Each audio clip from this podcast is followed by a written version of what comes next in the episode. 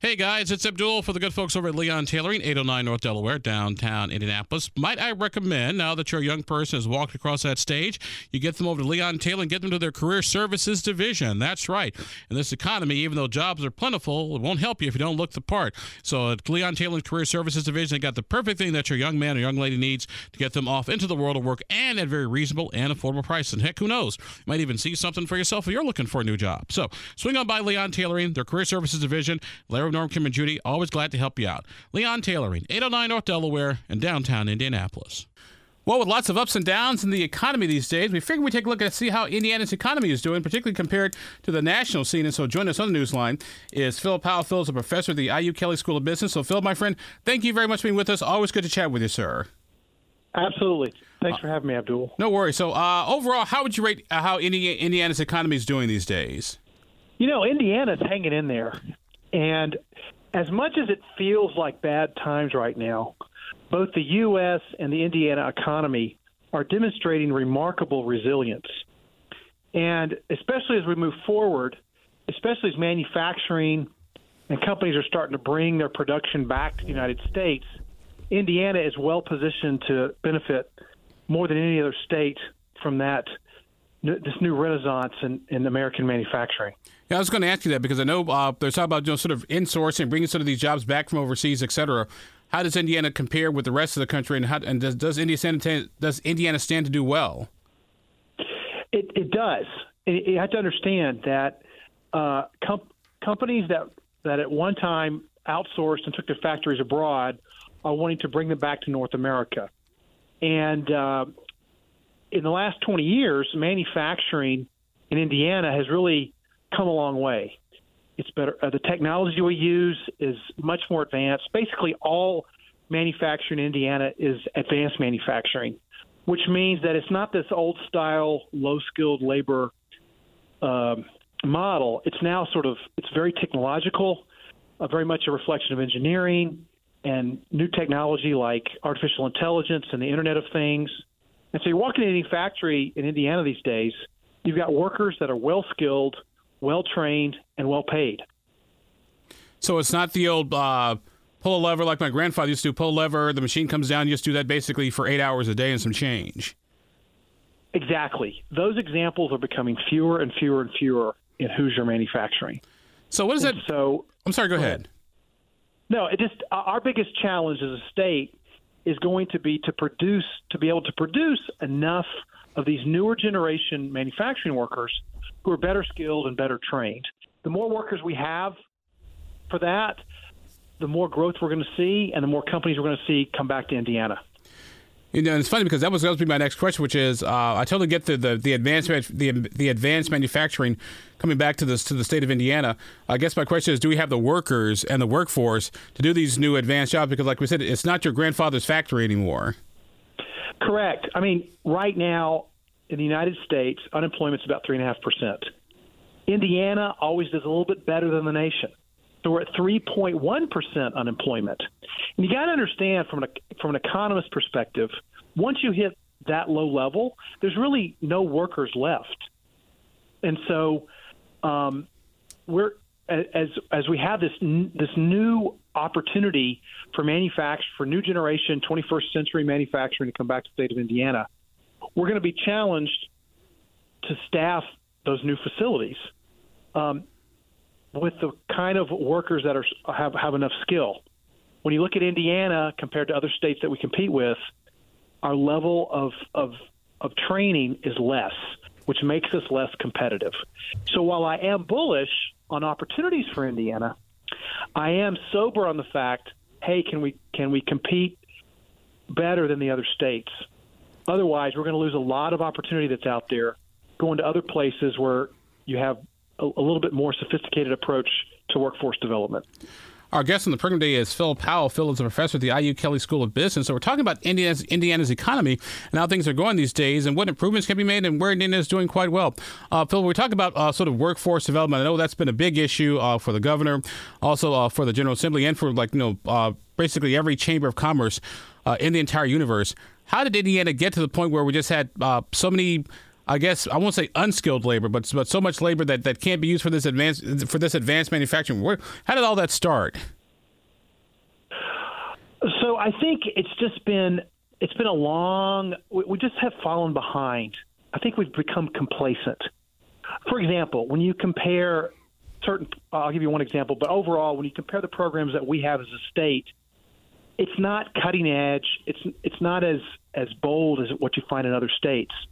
For example, compare our 21st Century Scholars Program, which is a well placed program and gives a lot of young Hoosiers, uh, you know, really generous tuition assistance.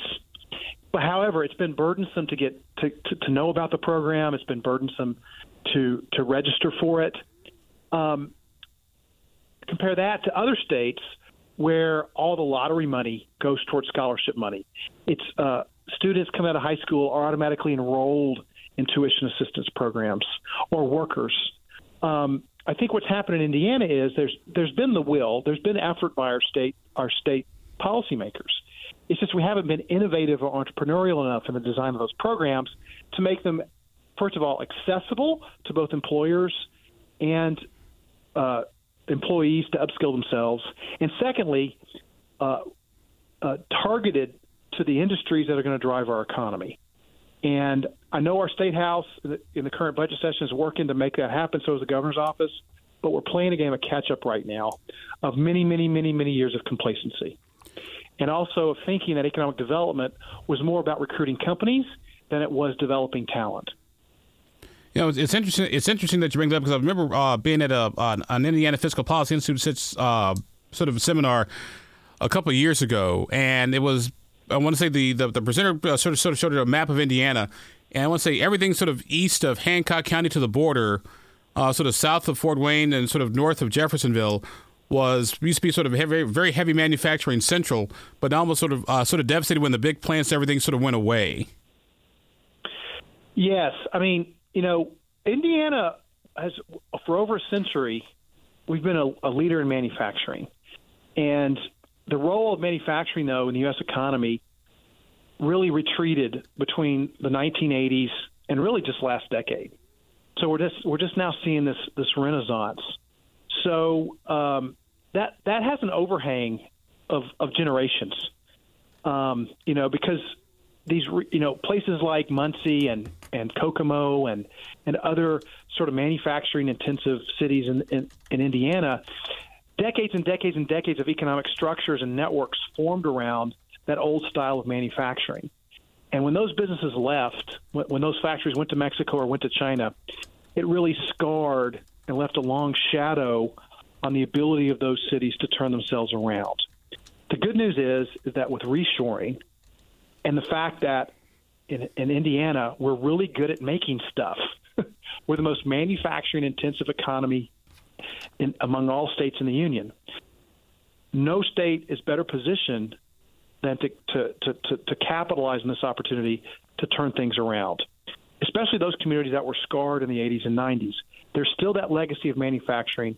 There's still the legacy of those of that knowledge and economic network that can really help these companies come back and scale up faster than they would in other parts of the country that don't have any history of manufacturing. Um, what, when you look at uh, sort of our history of manufacturing, we said it's advanced manufacturing now. Uh, do people need a need a college degree or just a post secondary education or just some sort of certification to sort of get these new manufacturing jobs? A lot of it is really good post secondary training, really good focused technology intensive vocational training that's more mathematical. That's more about you know that includes some some computer coding. That includes some more advanced sort of reasoning, um, and uh, per, uh, mathematical skills than we had in the past. It doesn't require a college degree. And while while while Indiana would be more competitive if we had perhaps five percent more of the labor force with a college degree, at the end of the day, we can get really far with some with some really good, well designed, well positioned post secondary technical training. Phil Powell with us for a few more minutes on the program today. We're talking about the state's economy. Uh, Phil, I want to change gears a little bit, talk about uh, the state budget. Uh, looks like lawmakers, looks like we'll have another uh, surplus again. Uh, seems to be a debate. Should we spend the money on new programs? Should we use it to pay off debt? Uh, what do you think lawmakers should do with the extra cash we have laying around?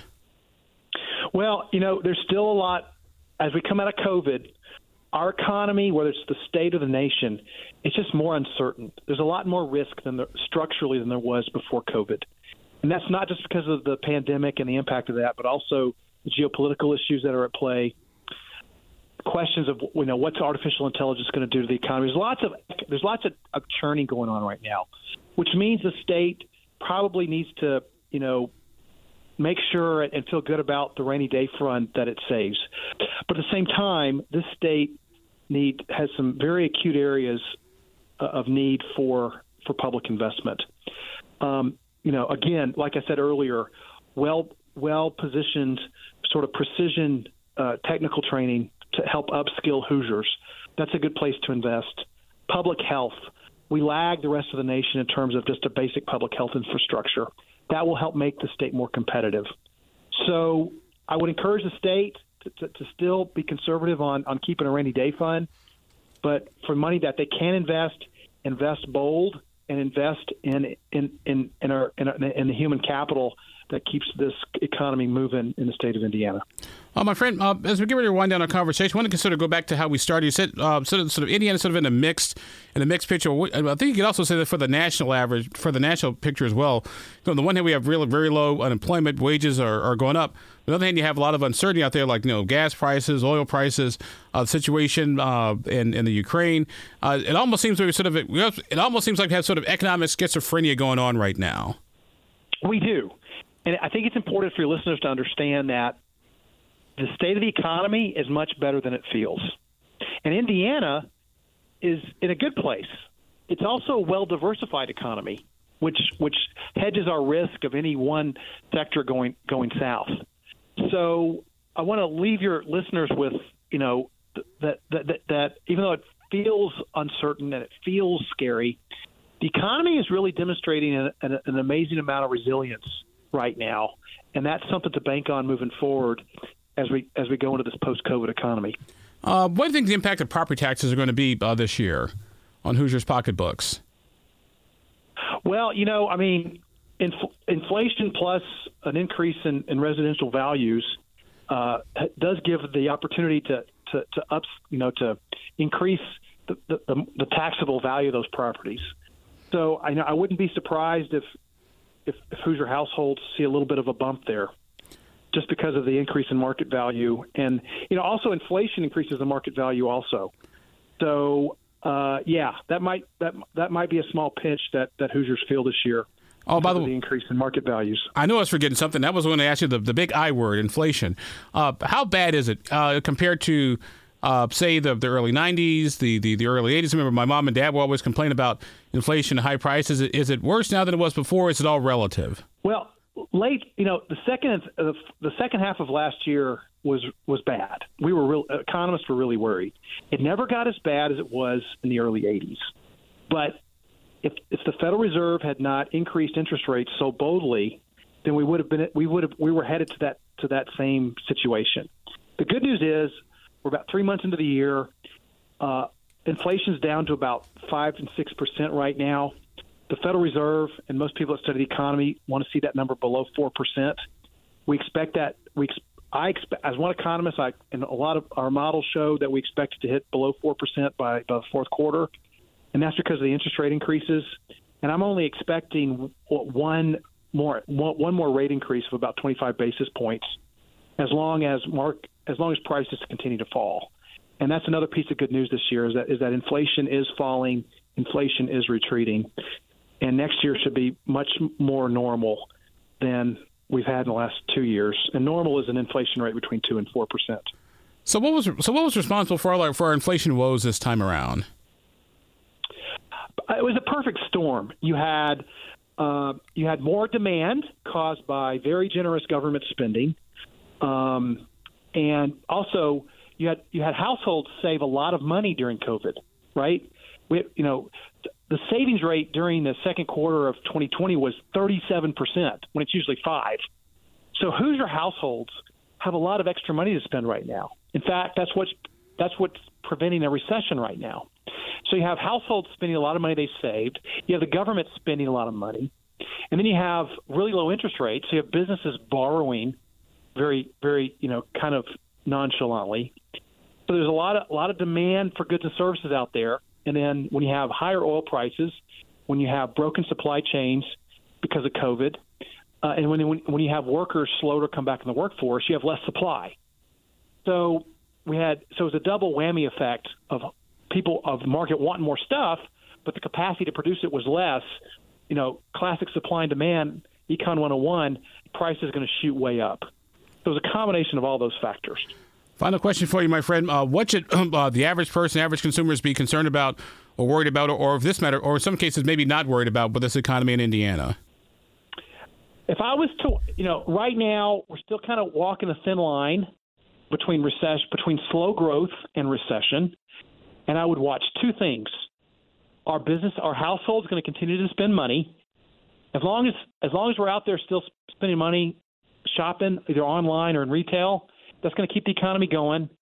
And as long as inflation continues to come down in response to the Federal Reserve, I would be watching those two things. And if anything gets out of whack on either of those two things, then we could we could fall into a recession.